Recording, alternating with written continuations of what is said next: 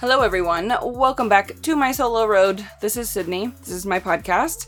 I am sitting actually next to a campfire. I just started a little campfire. I did look up to make sure I could have a campfire because the world is burning, so I had to make sure that it was okay. The air quality seems perfectly fine here, but only like one state over, it's not going well. So I don't know if that's going to affect my travel plans or not. I kind of changed things up. I was supposed to be going to Indiana, and I think I said that on last week's episode, but I recently changed my mind to go to Washington, and then after Washington, that's when I'm going to head back to Indiana. I kind of just realized I have a lot of time. I didn't want to get back to Indiana until the end of October, and I just have so much time until the end of October and I don't I don't want to spend another month in Montana before then spending a few weeks in Wyoming. So, point is, I have a few friends in Washington. I've taken plenty of time for myself uh, these last few weeks, and so I'm going to go to Washington, hang out with a few new friends actually, one of whom is on today's episode. Today I'm going to be talking with Christian Schaefer. She is another solo woman on the road. She does YouTube, she does Instagram, she has a TikTok. Fun fact, also, by the way, I have been going live on TikTok every single day.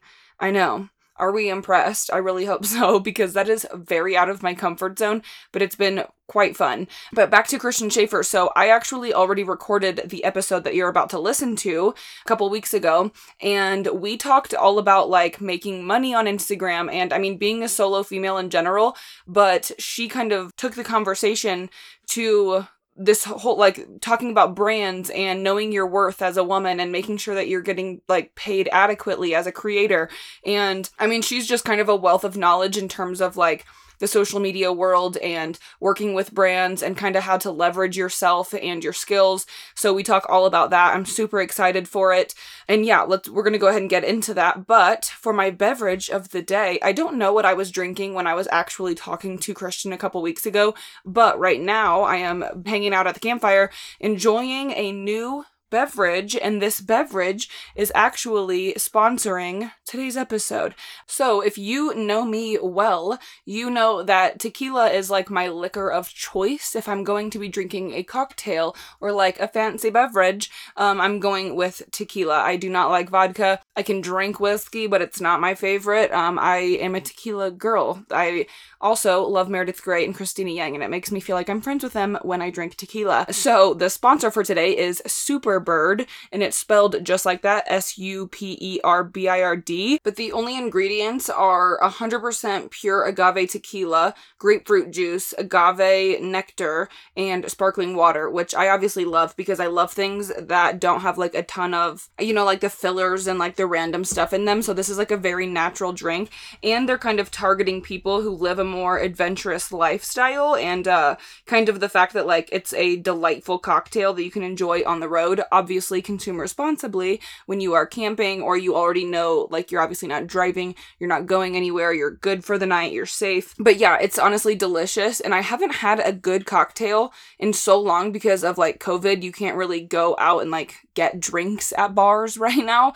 Um so yeah, I've been enjoying these a lot and I've been chilling around the campfire drinking a Superbird. So if you want to get your own, you can just go to superbird.com, but the website is spelled like this. Listen up. S P R B R D com and you can use code divine for 10% off. And we will talk more about them next week because they sponsored next week as well. So i'm super grateful for them. And like i said if you are a tequila person this is the drink for you. So go try it out. And now let's talk a little bit to christian schaefer solo female on the road kind of killing it. You guys are going to hear what i mean when i say killing it in just a couple of minutes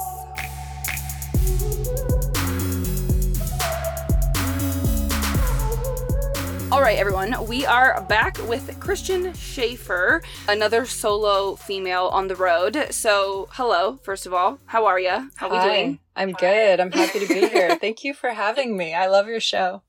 Thank you, of course. I was actually just thinking this right before we started recording. I was swimming in the lake and I was thinking about how weird it is. Like, because I listen to podcasts all the time and like the podcasts I listen to just happen to be like very big podcasts, like My Favorite Murder. And so then when I tell people I have a podcast, it always takes me aback. And I'm just like, is it like a legitimate podcast? Is it like a real like I don't feel like it's It's legitimate. You're like the one podcast that I always listen to. So oh my god, honestly, nothing could make me happier. There I I think I've said this on here before, but there was one time, well, now it's been a couple times, but it was the first time that like jolted me where somebody came up to me at a gathering and they were like, "Your voice sounds so familiar." And I was like, "Oh, I was like maybe you might follow me on Instagram or something." She goes, "Do you have a podcast?" I don't have Instagram. And I was like, "You listen to my podcast, but you don't follow me on Instagram?"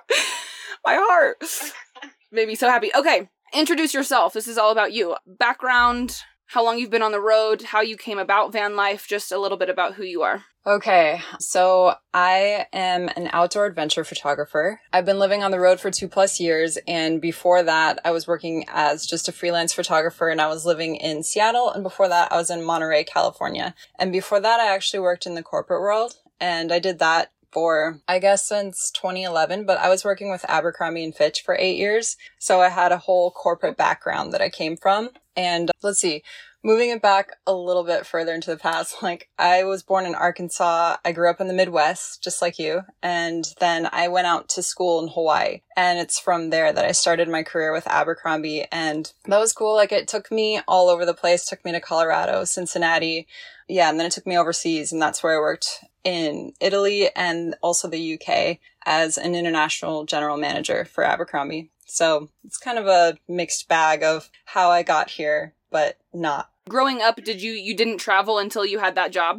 No, actually, so my mom worked for the airlines, and so I did my first solo unaccompanied trip when I was eight years old. And I've kind of been Oh. traveling like all the time. And also, like when I was younger, my mom moved around a lot. So I have been traveling pretty much my whole life, I would say. And I've also, I took a year after my corporate career to just backpack for a year. So I've been to like 36 countries. I've lived in five. So I've done quite a bit of traveling. Yeah, that's crazy. Okay, so how did you discover van life? So I had actually never really heard of it. And then I was living in Monterey, California, around Big Sur area. And a friend of mine who's also an outdoor photographer, he had a van and he had an event. He had his van kind of like retired, parked outside of his studio. And uh, my boyfriend and I at the time went down there for an event and he was like, Oh, you can just sleep in the van afterwards. And I don't know, like, that experience just kind of opened my mind to the fact that I could totally do this. I could live in a van and, you know, wake up to beautiful vistas and whatever. So that kind of sparked my interest. And then Mhm. from there, I just started following people on Instagram. And then a few of my friends started buying vans. Um, my friend Quinn bought a van. I met up with him in Yosemite and he like made pancakes while it was snowing outside. And I was like, this is pretty much the life. Like,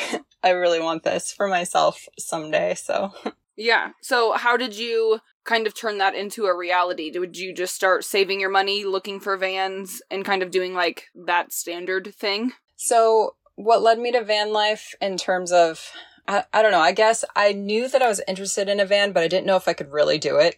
So, I decided to live in my SUV for a summer up in Washington because I'm practically just backcountry trekking and camping out in the mountains like all summer long anyway. So, it was actually really inconvenient to drive back to my apartment all the time. So, I just threw a mattress in the back of my SUV and did that for three months. And at the end of three months, I was like, oh, this is actually not hard at all. So I decided to send it south to California. And from there, I just kept going. And all of a sudden, it had been a whole year in my SUV. And I was like, okay, I think if I'm going to live in a van, it's time for me to like maybe take those next steps because I actually really love living on the road. And SUV is not super practical for long term. It's great though. It does have its pros, but yeah. Did you live in a house in between your SUV and your van, or did you go straight from one to the other? I just went straight from one to the other. So I still had my SUV while the van was being built, and then I sold it right before it was ready. Okay, so what was the biggest difference in doing that transition? I mean, aside from having like the obvious extra space, was it just comfort of knowing like you kind of have a bit of a home? Like, I feel like car camping, you feel like you're car camping, but when you live in a van, you feel like you kind of have a home. You know what I mean? Yeah, exactly. And that's been the biggest difference is when I step into my van after coming back from a trailhead, I actually feel like I'm stepping back into my apartment. And that's how I had it designed is it's basically like all the color schemes and just the backsplash and, and cabinetry, everything is kind of a smaller version of what my old two bedroom apartment used to look like in Issaquah. So there's that aspect. Also like space to work is super important because, you know, I spend so much time on my computer editing and stuff and doing that in the back of an SUV was like really bad for my posture. So there's that. And I would say that the most, the biggest improvement by far was just having a toilet. Like that was life changing. Ooh, do you have a Nature's Head? I don't. I mean, honestly, I can only go number one, but it's still life changing. oh yeah, a portable toilet. Well, okay. Well, I so I made a huge mistake. So I quarantined with my friend outside of Joshua Tree for a couple months probably like March, April, maybe beginning of May, something. I don't know. It was for a while. And after quarantine, and when I set off to go back by myself and kind of do my thing, I threw my toilet away because I was like, you're just going to buy a new one. You've been now using this every single day for the last several months, which I didn't always do. And so I threw it away, and no, I didn't know that they are like back ordered and literally you. Oh, no. oh, you cannot find that toilet. You will not find a portable toilet anywhere uh, that you can not on Amazon. They're typically because I've I've probably changed toilets two or three times. I've been on the road for like three years, so every so often you gotta change a portable toilet. They're like seventy five bucks, and so I usually just walk into Walmart, go to the RV section, and there's like a Thetford portable toilet sitting on the shelf, and I buy it. Well, not anymore. They Walmart doesn't even have them on the website anymore. Like, not even out of stock. Like, it's just doesn't exist. Not on Amazon. Not at any. I've called every Camping World. They're always like, no, that's on back order for a while. I'm like, okay, great. So now I just have no toilet. Now I just exclusively have to pee outside. yeah. So that's what we're doing these days. It's super great. But you're right. Having a toilet does make a big difference because right now, I mean, I am like I have to pee in the middle of the night. Like that's just who I am. And so yeah, and so having a toilet is it's a must. And now I'm just like kind of screwed. But it is what it is. I'll live with my decisions until I can do better. Okay. So you have opened up a little bit about on your Instagram growing up with not a lot of money. And I, by the way, everyone, I did ask her before asking this. I always feel like somebody listening to this is like, how dare she? I ask permission to talk about anything.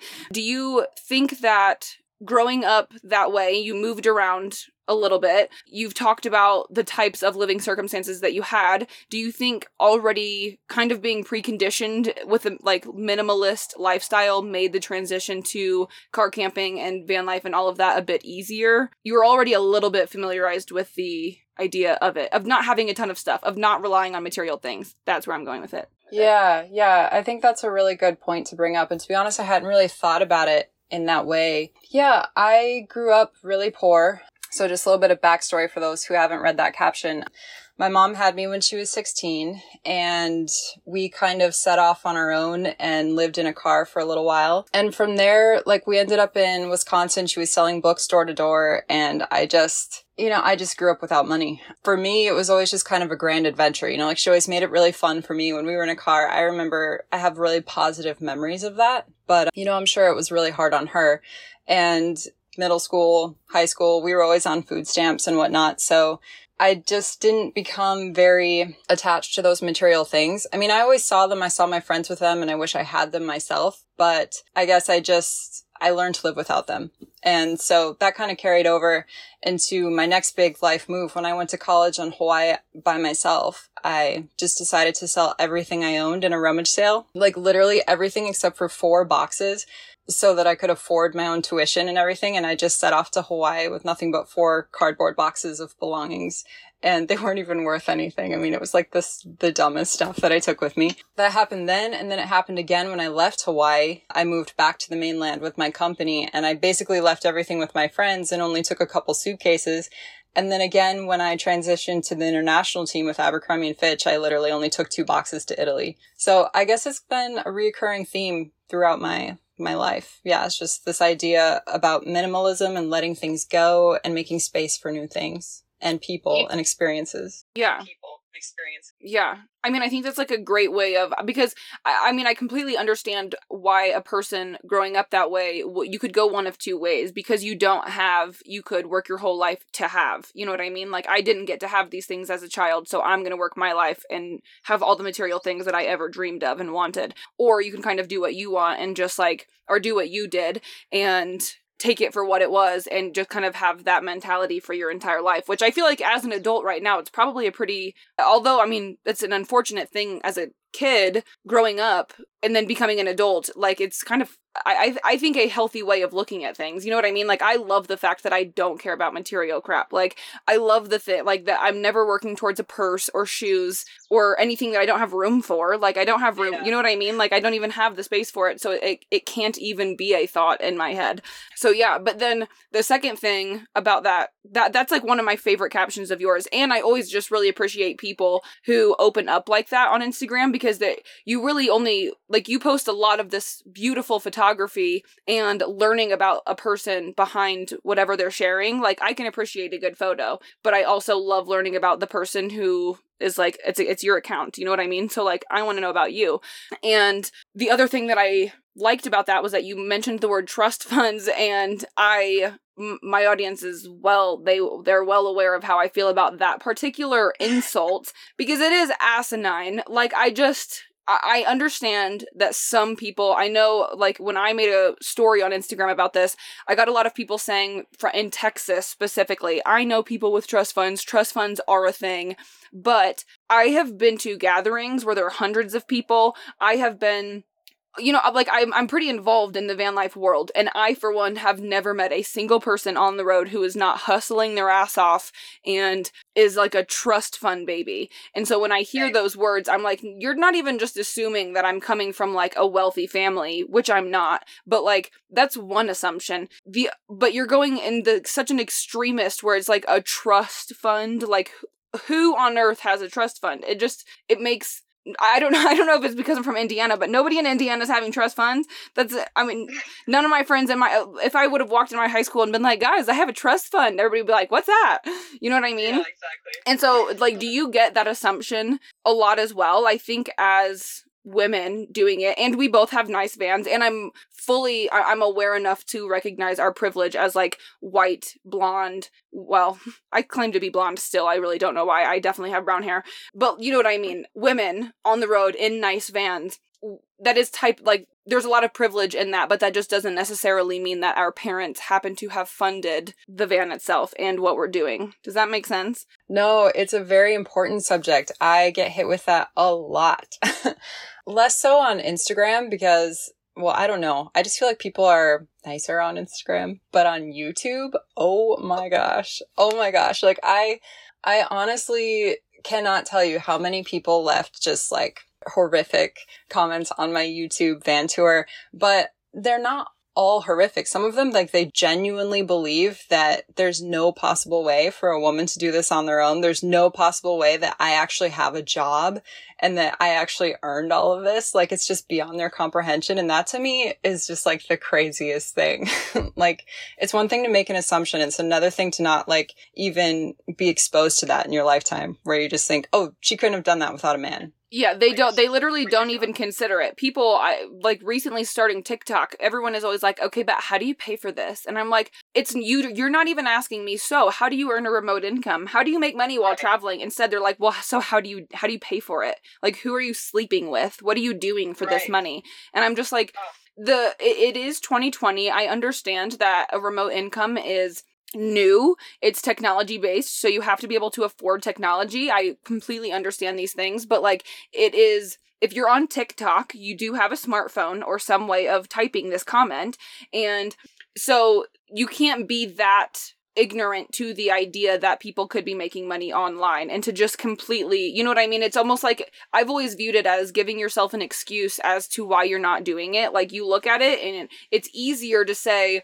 well, they must have something that I don't have and that's why they get to do it and I'll never get to do it. You know what I mean? Exactly. And so it's kind of like once you it's a defense mechanism.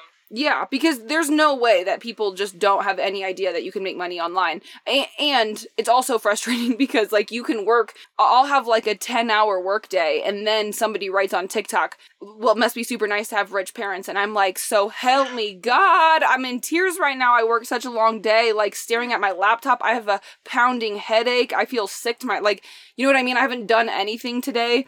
I have to go walk my dog. Like, you know, all like you're just exhausted from a work day and then someone hits you with a comment like that and you're just like, "Oh, okay, here we go." Like, love a good assumption. I don't know.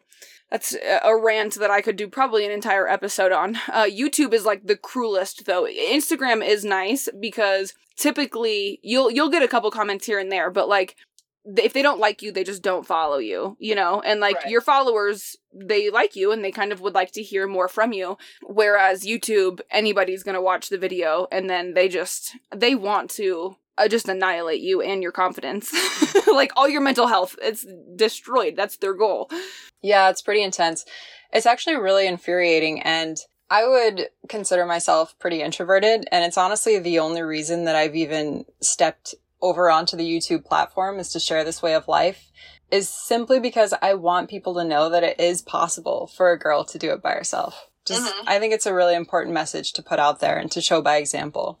Yeah. So, um, along with that, I would love to. I wasn't going to talk about this till later, but just because you say that and I love it, what do you, because safety, I think, is the, aside from money, I think safety is the one of the top issues people have when it comes to van life. How are you doing it? Even if you are a male or in a in a partnership and you're not alone, like whatever the case may be, women tend to do like have this I don't know thing where like it's seen as so much more dangerous. And I understand women are seen as more vulnerable, which we need to be more careful. I feel like I'm not speaking eloquently at all, but what I'm saying is we all need to have safety precautions. Yes, as a solo woman, we need to have a little bit more, but I always feel like everything I do in terms of safety, I would recommend to literally everyone. You know what I mean? So what do you do? What do you do for safety? Everybody knows kind of what I do, I think, at this point. If you're parking in the middle of nowhere, what is kind of your routine or things that you may put into place? I think that's a really, really good topic. I get that question all the time. And actually, I just recorded kind of a draft for YouTube on that whole topic. So I hmm. think just to start, like going off of what you said, I 100% agree whether you're a guy or a girl there's no reason why you can't level playing field in some way. Weapons, obviously, there's like so many weapon options, but not only just having weapons, but knowing how to use them, playing through different scenarios. And I also think the other really important thing is presence of mind. You know, like when you show up to a place, how you're presenting yourself, how much you're kind of advertising that you're a solo female can really work to your disadvantage if you're in a populated area. I think if you're out in the middle of nowhere, just do your thing, live your life, you know? But like when you're in an urban place, for me personally, that's when I feel the most vulnerable is when I'm surrounded by people. Yep. And it's, it's funny because the majority of questions that come in are like, Oh my God, how can you be out in the middle of nowhere? Doesn't that feel unsafe? And I'm like, no, actually, that's where I feel safe. I start to feel uneasy when I come back into the cities. But yeah, there's so many things and you've you've touched upon a lot of these points, but like putting up privacy curtains, locking the doors, you know, like when you go out of the van go out of the driver's side. So many different things. I, I share my Google location with my mom.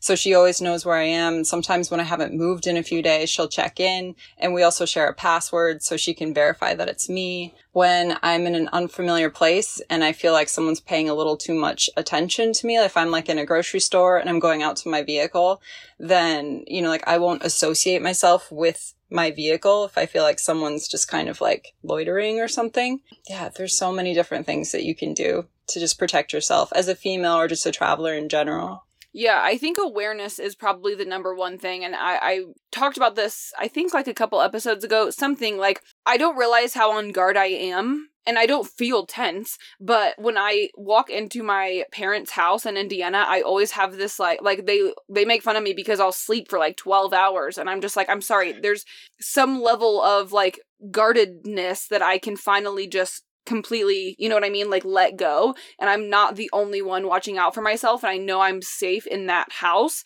And so I I just think developing that like awareness, always being a little on guard, knowing your surroundings. Like you said, paying, I always pay attention. I'm never on my phone when I'm like grocery shopping and stuff.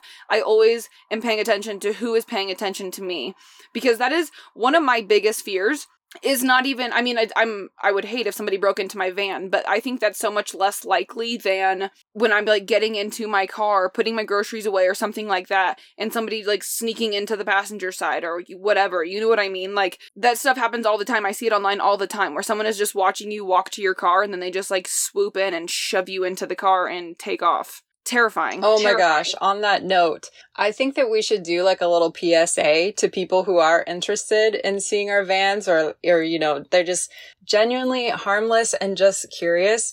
Please do not approach us at night in the middle of a dark parking lot when Uh. we have an armload of groceries. Like, we're already going to be super guarded and potentially very unfriendly if you do that. Yeah. Or like there's been people who I've seen like I'll slide my I'll I do open my sliding door sometimes in parking lots only if it's busy and I am not sleeping there. Obviously, I wouldn't do that if I was sleeping there, but like sometimes I'll open up the sliding door and like a grown man, like a 50-year-old man who like I only say the age because like you're older than I am. They clearly start looking and then they want to like see the van. They'll ask if they could like check it out and I'm like, mm-hmm, "Oh, uh yes. Okay, that's fine."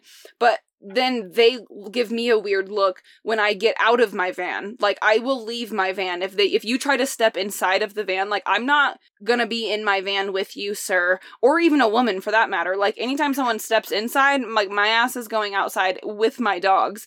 And people kind of always think that that's strange even at gatherings sometimes when there's t- a ton of people around i'm just it feels so weird to like be in your house. I understand that this is a new it's a new lifestyle and it's interesting and it's fun and you see somebody open their sliding door and you're not expecting that but imagine every time you opened your front door to your house somebody was like can i see inside?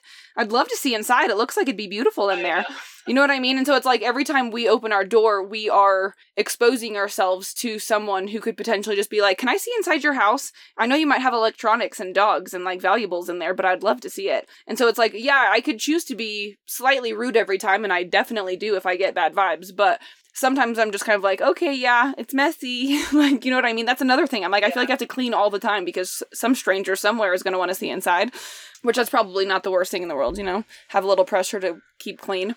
Okay, we can we can end rant here and move along to I know that you you do free camping sometimes and I've seen you recently stay at a campground. I would love to know about that experience. I think it'd be easier without dogs. Having dogs at campground is like my worst nightmare. But what is your favorite app or website to find camping? I typically use freecampsites.net and the app iOverlander. I find that those are super helpful, but then just generally speaking, I try to stay on BLM land, Bureau of Land Management, also national forests. I'll stay at the occasional Walmart parking lot if it's allowed, also casinos, rest stops. But for me personally and the kind of work that I do, it makes the most sense for me to be kind of off the grid in the wild spaces, you know? Yeah, no, for sure. Did you do the same thing when you were car camping? Like BLM public land? Yeah, even more so because with my 4x4, I could go up all kinds of mountain roads and forest roads and I could get to all those hard to get spaces. If anything, I would say that's the one thing I miss the most about the SUV is just like, I don't have four wheel drive, but even if I did, I'm not sure I would go down the same crazy roads that I went down with my SUV just because of the build and all the stuff in here. But yeah, I use the same resources then. Also to touch on that because I, I know you recently stayed at a campground and you posted something about showering how has covid definitely showers i know how has covid affected how you travel in a van you kind of hit the road when did you move into your van Let's see, July 2019. So about a year ago. Okay, so you were on the road for a bit before COVID hit. For some reason, I was thinking it was a little bit later. But yeah, how has that affected how you have been able to travel and do anything? Did you have to trade, like, change travel plans or do anything? Oh, yeah. Well, so I guess I've been on the road since May 2018. And so I've kind of gotten used to some places where you go and it kind of feels like home. You know where to go work at the cafe. You know what libraries are open. You know where to shower, all those things. And that all went out the window with COVID. I was actually working with a tourism board when everything kind of fell apart and the stay at home orders went into effect. So that was super awkward because that's a huge portion of my income is just promoting places to go travel. And kind of like, well, I had a house sitting deal lined up and then that fell through because the house sitting owner came back from Costa Rica since she realized she'd probably be stuck there for a while if she didn't. So that kind of altered plans last minute as well. I tried living on the road for a short time and it was just like pretty drastic with everything being closed. Even like the B- BLM land and national forests were closed as well. So there, it was honestly pretty hard to find some places. I know you did, and I was following your story really closely because I was like, damn, she's still doing it. That's awesome. I know. I don't know how we got so lucky. We just, I, I was in San Diego and I just went to the nearest BLM. I did not know that BLM was going to start closing down or anything. And so I just went to the nearest BLM and it was close to like a city ish. And so I felt comfortable like going into the grocery stores and doing stuff whenever we had to. And so then a few of my friends joined me for the entire time. And every day the park rangers, or not, not park rangers, but like rangers of BLM, whatever, would drive by and we would like be like, is this today? Is today going to be the day they tell us that we have to go finally? And oh my God. I know, but I mean, they never did. And we kind of talked to them here and there and they just I, I think they were more comfortable with us being there, staying there, being out of the way. Like, I kind of got a little bit of flack for continuing being on the road and traveling. Well, quote unquote traveling. I was staying in one place. But to me, it felt like the safest option for me and everyone else. Like, I wasn't going to drive throughs. I wasn't getting coffees or getting groceries a couple times a week just to get out. Like, we were far enough away that we would make very scheduled trips, going into town very, very rarely. And so yeah, that just felt like the safest option for us when when it was like at its height, which I know COVID is still a thing. I'm not trying to imply it's not. Someone's gonna come for me. But when it when quarantining was at its height what were you doing then? You said the house sitting thing fell through. So what did you end up doing? Yeah so i was doing the tourism gig with my friend nathaniel wise and we just decided to print or to split an airbnb. So we got a place on the southern coast of oregon. We did a ton of research to make sure trails were still open around there just so we could still get outside and create content and everything and we got this really cool Airbnb. And then like the week we got there, everything shut down. So we were there for a month and then we debated doing it again. We decided to go a little north to Portland. We rented an Airbnb for another month. And then after that, we were like, surely things will start opening up again. We noticed that a few campgrounds had opened and as long as, you know, there were showers available, we were good to go. So I hit the road again on, I guess, June 1st. Yeah and I've just been out here ever since. Nice. Okay, so you've kind of mentioned a couple times when you say I'm an outdoor adventure photographer, there are a lot of people who would love to be photographers, to do freelance stuff. Is there any First of all, what do you mean by outdoor adventure photographer? I would love like a little bit more details on that. And then you said I, I guess just advice to somebody who's trying to make money doing something similar. Like you i know you connect with tourism boards because of your photography and videos and stuff like that. What advice would you give to someone who is trying to work with tourism boards and do photography full time on the road and kind of get into that world yeah so as a adventure travel photographer, I work with brands on commercial projects like product launches and social content or image assets. And it's typically like outdoor gear and apparel, luxury, tech, also tourism boards, like we talked about. And let's see, in terms of advice, I would have to say the biggest thing that has helped me kind of break into this industry has just been networking, like network, network, network. Every opportunity I had to meet with someone who was more talented than me, more connected than than me and like just was getting out there and going on adventures. I took those opportunities and I met so many amazing people. And honestly, that's where the bulk of my jobs and long-term clients have come through is just referrals from other fellow creatives. So I would say network, get on Instagram, get on the socials and create content constantly, obviously, because practice, practice is what will get you there and help you really hone in on your craft. Okay, so you mentioned Instagram. Is that like a primary way of you when you say network? Like I, I think of my myself as when I was a beginner. Like now, when someone's like network, I know what that means. But when I was a beginner, I like the premise. If I had to define networking at the beginning, I knew what it meant. But what what do you mean by networking? How did you do it? Are you talking like DMing people who are in the same state as you, being like, "Let's go for a hike together"? You know, like what what do you mean by network? Yeah, that's a good question. I mean, it could be defined in a lot of ways. I think for me personally, how I went down that road was like, yeah, sending DMs, but mostly just engaging on the content of creators that are really respected and admired and wanted to be like and building relationships with them over time. And then living in Big Sur was really helpful as well because when a lot of creators, content creators would come through that area, I'd just be like, Hey, I'll show you around or like, Hey, do you need a place to stay?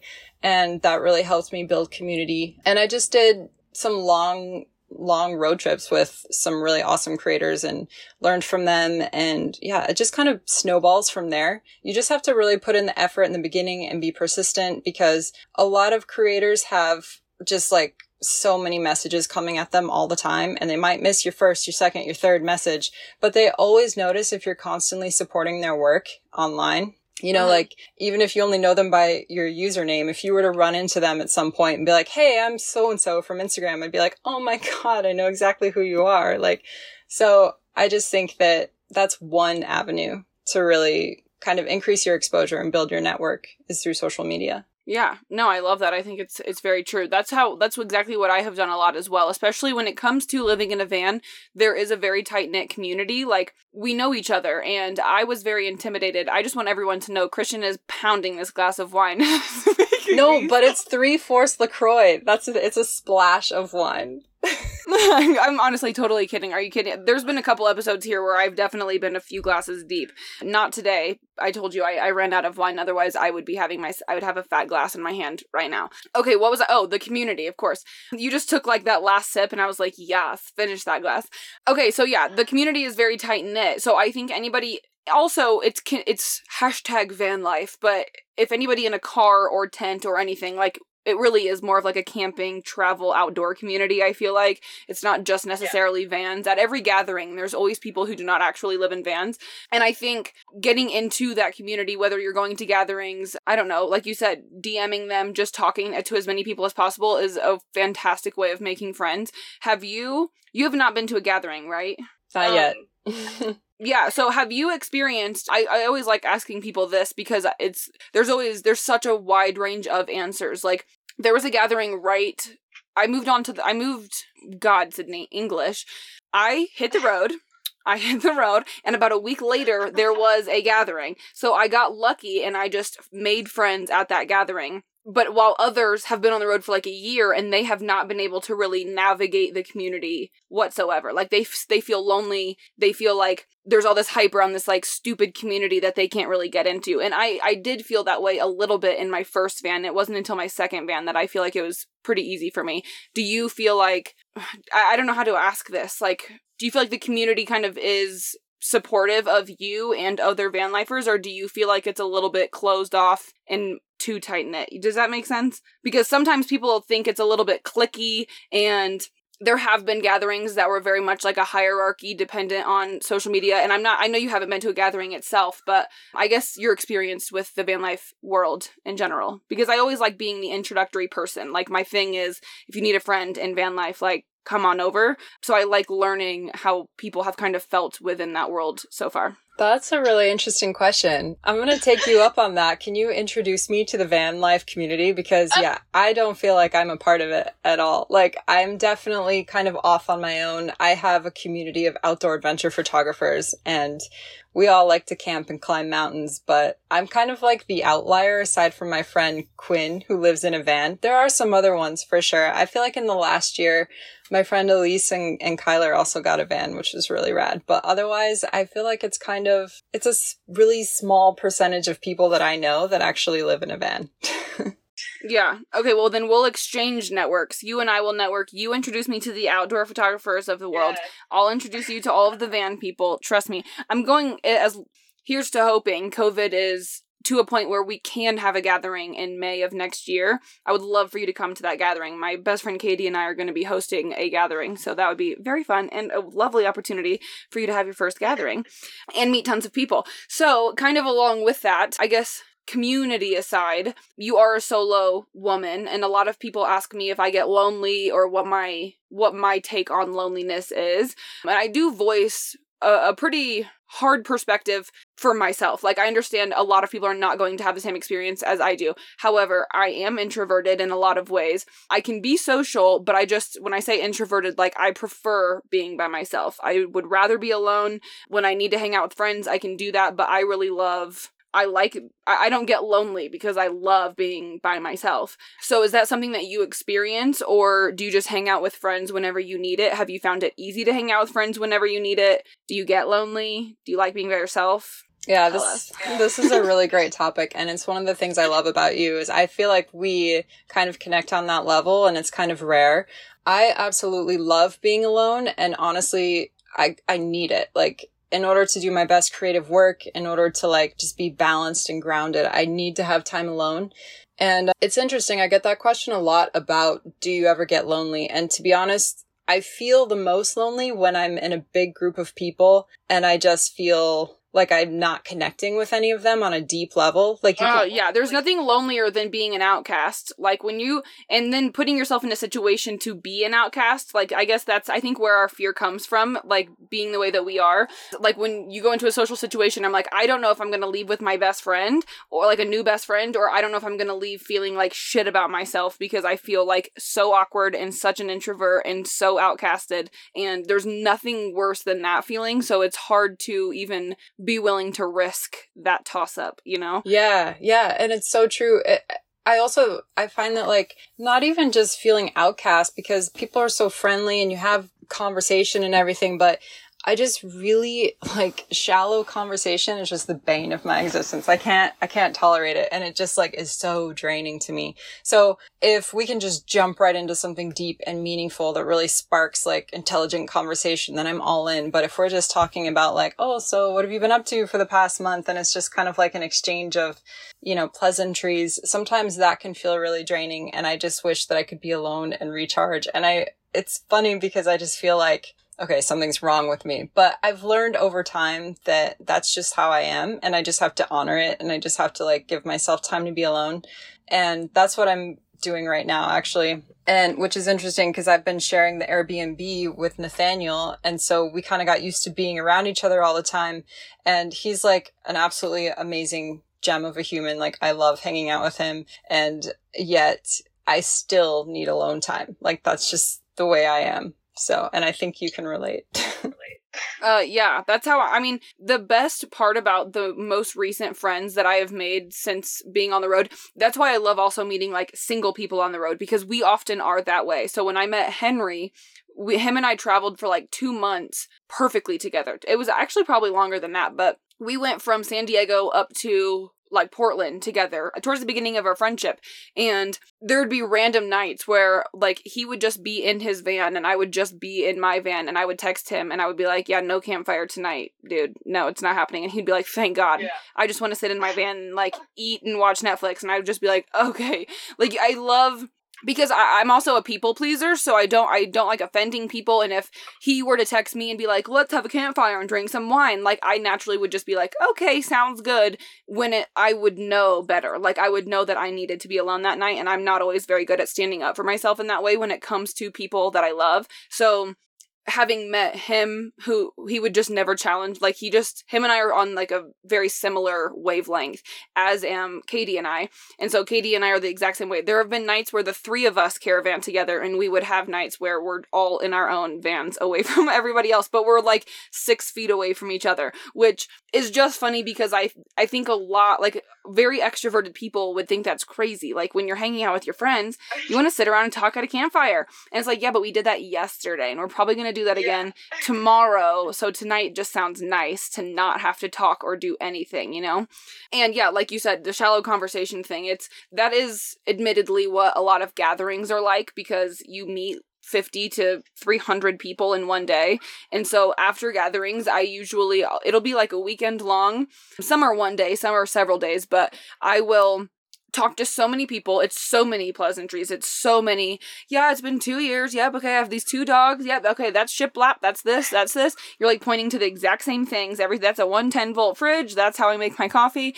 And by the end of like the 48 hours, I legitimately get in my van, I turn my van on, and I like go into the abyss for like three weeks. And I'm just like, don't call me, don't text me. I don't even want my friends to contact me because it is the most draining experience of my entire life. Because you also don't want to be rude. A lot of people will follow you on Instagram or like they're excited to come see your van or meet the dogs and stuff like that. And so the whole time I'm just like, hi, hi, hi. And I'm I'm being genuine the entire time. It's so exciting, but then as soon as it's over, I like I realize that my energy is at an absolute zero percent. So have you'll love gatherings. It's like you'll be just like me. Can't wait for you to do that.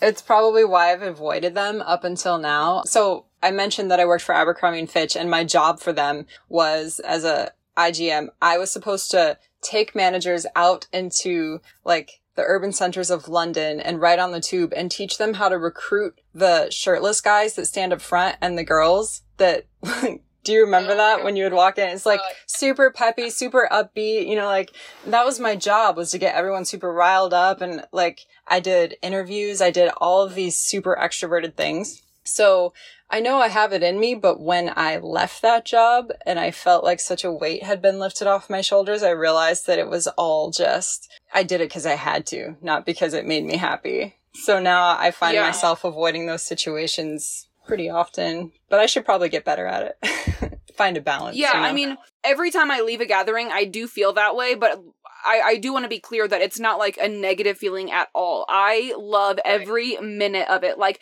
it is because my energy level is either zero or 100 during those kinds of days. And so it's like all day I'm like spinning on 100 and I am just like obsessed with the entire experience. And it is as soon as I close my sliding door where I'm just like, whoa, I, I am dying. But that is not to bring this up again, I haven't talked about it in a while, but Katie and I's gathering, like instead of having, we always have, or they always have at different gatherings, like panels and like lessons to be learned about life on the road and stuff. And so we are trying to cater to like introverts and extroverts. Like if you want to go play beer pong, go play beer pong. If you want to play a board game with your neighbor, like play a board game with your neighbor. If you want to sit in your van and just be there all weekend, like do that as well. Because I've never been to a gathering and felt like I could take 15 and just chill in my van. You know what I mean? Like it's it's hard to close your sliding door because somebody always wants to like peek in and chat, which is nice, but yeah, you kind of need a break sometimes. But still, everyone in this community that I have met, I absolutely love. Like you already just have so many common denominators because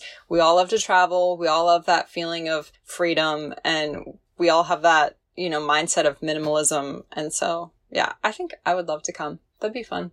Yeah, I would love for you to come. That is true. I the shallow conversation thing that you were saying earlier, like because you can't really dig too deep into it at gatherings, that's really the only reason why. But when you come, like a, a different type of setting where you're just at a campfire, you meet up with like two or three other vans and stuff, because you have so many commonalities, it's very easy 10 minutes in to be talking about deep things. Like I've always loved the fact that like it's it's just such a common question and answer thing, especially like I've just met so many people on the road that like 10 minutes afterwards we're just talking about like how we poop and it's like okay well what are you going to do in the morning? Like how do you go? Because we're going to run into this tomorrow morning.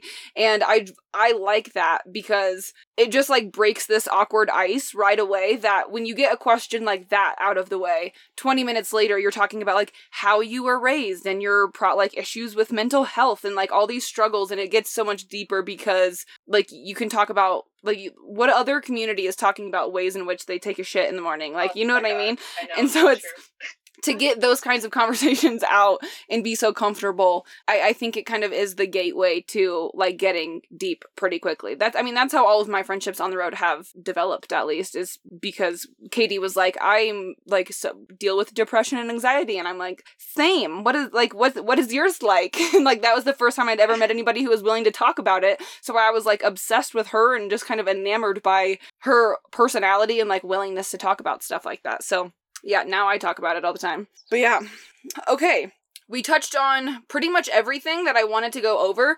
I I really would like to the only other thing that I kind of want to touch on a little bit more, I guess, uh, before we wrap up, is earning a remote income.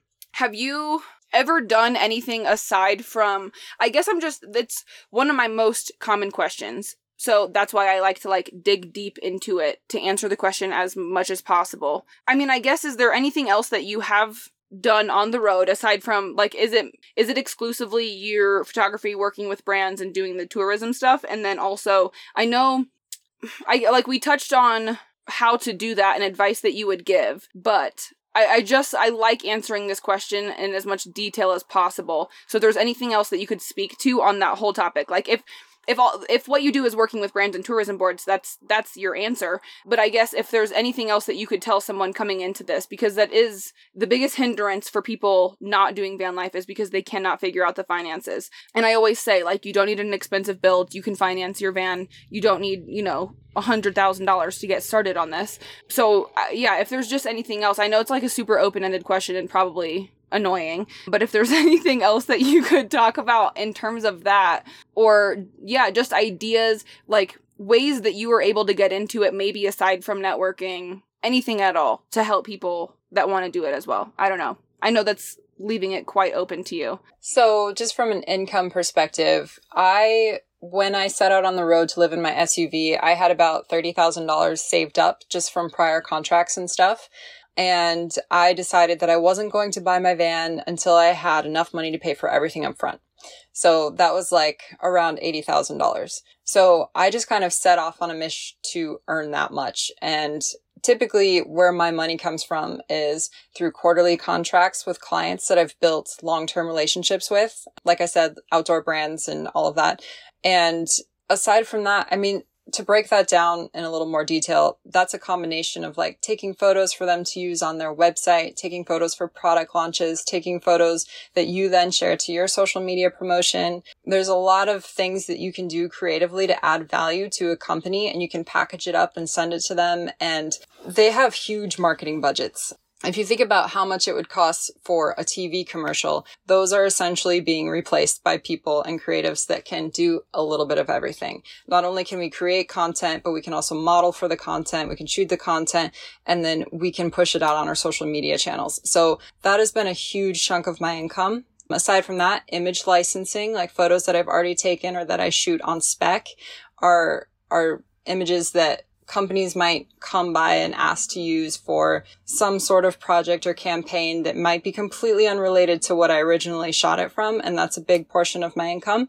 Also, um, setting up a print shop. I make quite a bit from that as well. And you can do that from the, the road. It's, it's passive income. Trying to think of what else. Oh, and just YouTube. Like there's YouTube monetization and I'm very new on YouTube, but I've made a, a decent amount from that as well. So I think the key is having multiple revenue streams and to constantly be innovating and pivoting so that you can be relevant to whatever companies and brands are needing and catering your services to them. Because I mean, honestly, big brands are the ones with the big budgets and that's how you're going to hit your mark sooner. So that's just my two cents. I don't know. no, I think that that's fantastic. Have you ever reached out to a brand and like developed a relationship that way like where you like either they reached out directly or you reached out directly. Like what i'm saying is take out the referral of like a friend who's worked with them or a connection in some way. Have you ever had like because i've i have emailed i've worked with brands before like several of them but it's only from a connection or them emailing me. Like would have you ever emailed the company or contacted them and things worked out? Like is that a way that people actually do that that's a great question. I know a lot of people who have had success with that, and I have personally reached out to a few different brands, but I would say it's it's a low success rate, mostly because you're putting the ball in their court, and so whatever rates right. you're asking for, they're already going to be like lowballing you in not every instance, but in some. Whereas if you are approached through a brand and they already have an interest in you, that means, especially if they're an agency representing a brand, then they ha- have been tasked with bringing you on board, like pretty much whatever it takes. So just having those conversations with them to see how you can best, you know, serve that campaign or whatever is really, that's going to be the biggest way to connect. And I, I kind of like what you were saying though, like fighting for yourself a little bit. They have a budget, and so there. It, I have taken what someone has offered me a couple times, but never have I not asked for more. You know, like you should always kind of fight for yourself and negotiate a little bit. Get get what you deserve. Ooh, that's a really good topic. I'd love to touch on that a little bit, especially as a female. I can't tell you how many times I talk with other females who have way bigger followings than me and they earn like maybe half of what I'm earning.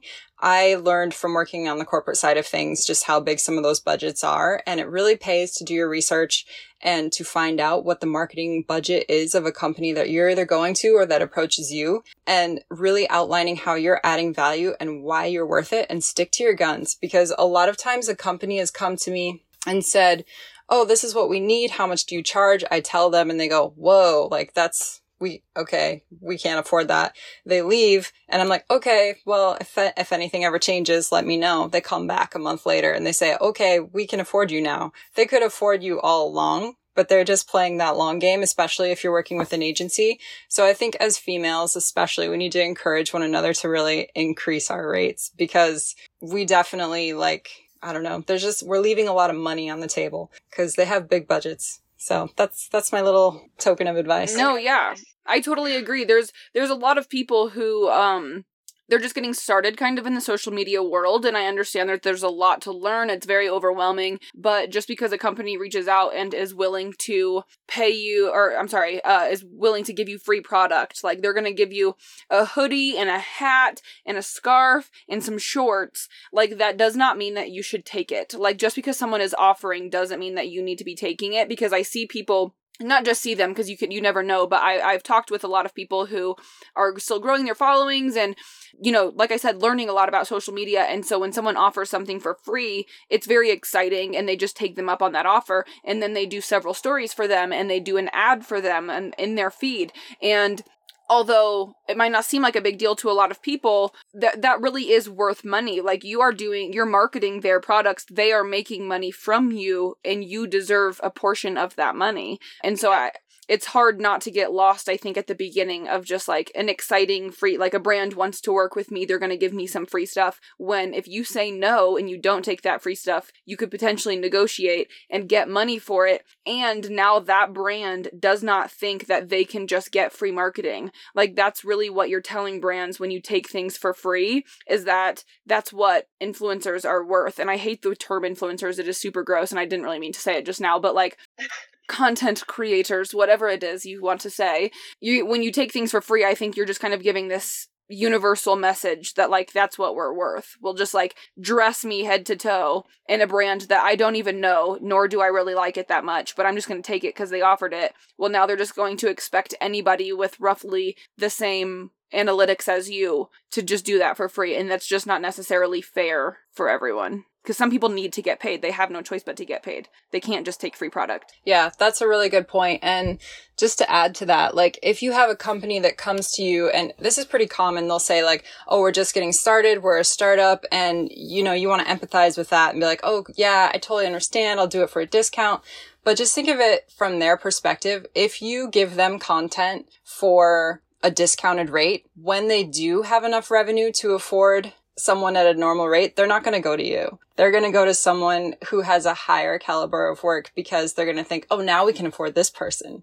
So just keep that in mind. Like, you're kind of setting a precedent for what you're worth if you take those kind of jobs. And I get like in the beginning, you're just getting started and everything, but also remember that you can just take photos on spec. And what I mean by that is like, Let's say you want to work with Patagonia. You go get Patagonia gear. You pay for it. You shoot it nonstop with your friends, you know, and then you have a whole portfolio of work to show them if they ever come to you.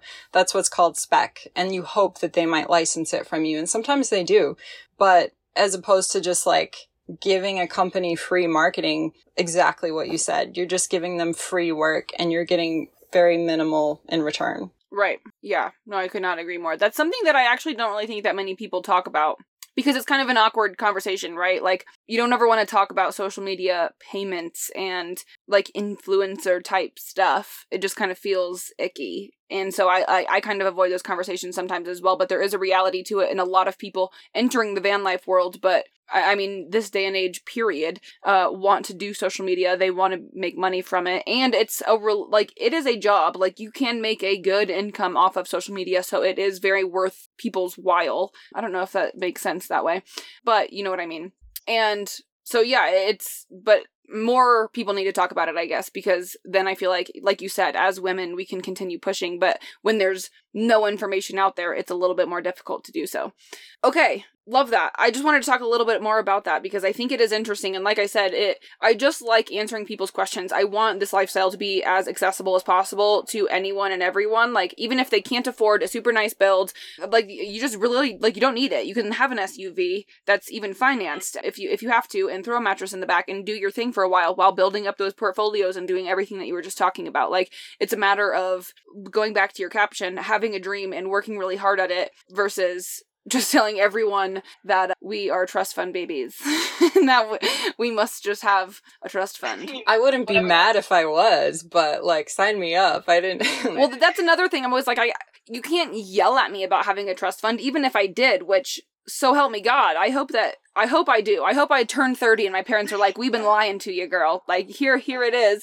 But like even if I did already have one, you can't hate a person because of it. Like you they leave such mean words and I'm just like, "Okay, you can't disregard me as a person because you think I have money." You know what I mean? Like Right. whatever the situation is, whatever. Um you get my point. Okay.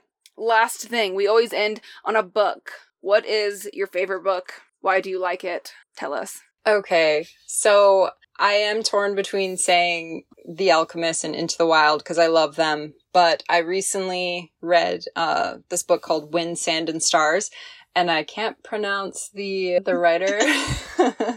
it's like Antoine Saint-Exupéry. I totally just butchered that. Anyway, he's a French writer, and I just love it because it's about a pilot from I think it was like World War One era, and just the way he describes his relationship with the natural landscape as he's flying over it is just like mind blowing. It's just complete poetry, but it also really pulls you in. The whole storytelling aspect is just it's beautiful. I love it. So That was a great description of it. That did make me want to get it. 1000%. Okay, let's tell everyone where they can find you. So I'm Christian Schaffer on Instagram and YouTube, and my website is christianschaffer.art. And the spelling of my last name is S C H A F F E R. Perfect. And she does TikTok along with me. Oh, and TikTok, yeah. Yeah, TikTok is honestly just like a fun thing for me now. I just kind of like it. Dude, you're killing it on TikTok. Every time I see your TikToks, I'm like, whenever you post a new one, I'm like, oh my god, yes. And I love they're all very relevant. I'm just kind of throwing all kinds of crap up against the wall to see what sticks. But yours are like very intentional and very value driven, and I love them. I love watching yours. Thank you. I mean, it's it's fun because I have it's like in my head, my brain works in this way of like I have like 30 topics, right? Like I only have that many. I can't talk about anything else. So I just write all of it down on my blog. I talk about all of it on Instagram and now I'm just sharing all of those same exact 30 things on TikTok because I do think that there's different audiences that take in content in different ways. So I'm like, however I can get this same information to you, I'm gonna just do it because I just want people to know. Okay, thank you for sitting down and being with me. Yeah, thank you so much for having me. And sorry that I drank so much wine. Honestly, just to clarify, it wasn't No, even I- a whole glass. it's highly preferred. It's definitely a preferred thing. Like I, I, I love it. I rarely do I hang out with my friends and we don't have a glass of wine. I mean, Okay. truly. And just so everybody knows, I mentioned this on my story recently. But this, first of all, this is the first time Christian and I have actually sat down and like talked at all. We're on Facetime right now, uh, recording this, but. Christian is like number one hype girl of the century when it comes to like you heard her just about the TikTok thing. Like I love because that's how Katie was. That's why I love her.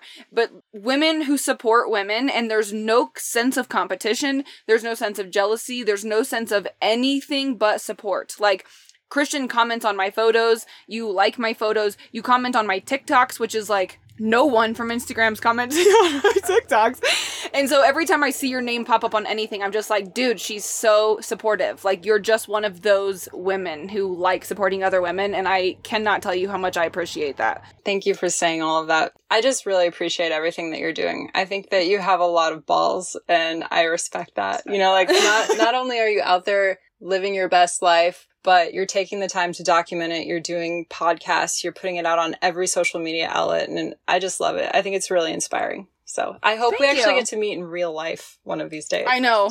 I would love that. Roughly, where did you say you were right now? No, I'm in uh, northern Washington right now. Okay. Yeah, we're nowhere near each other right now, but some someday it's gonna happen. We'll have the glass of wine together. It's to happen. Um, but yeah, please do follow Christian. Like I said, I'll link everything. She has a beautiful van, and you have a ProMaster, so I think that that's also something that's a little bit different than like different than me. So you kind of have a different perspective on that as well.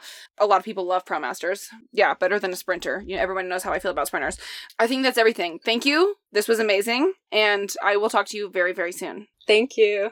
All right, and before we officially go for the day, I also have something to say about BetterHelp. I know we have two sponsors today. If you're not a regular listener of the podcast, this does not happen often, so I'm extraordinarily grateful today. If you do not know what BetterHelp is, it is an online counseling platform. It is difficult right now to go to therapy in person, and especially when you're on the road all the time, it's really difficult to get a therapist and stay in one place or find one that you can just do online. Um, and the best best part about BetterHelp is that it is affordable. You can see the same counselor week after week. You can message whenever you're like in between sessions. You get to talk to them every week on video or on the phone, depending on what you want to do. And yes, I have been seeing my therapist with BetterHelp for I don't even know how long, for a really long time now, and it has greatly, greatly benefited my life. So I cannot recommend it enough. If you want to join over 1 million people prioritizing their mental health today, go to BetterHelp, that is H E L betterhelp.com,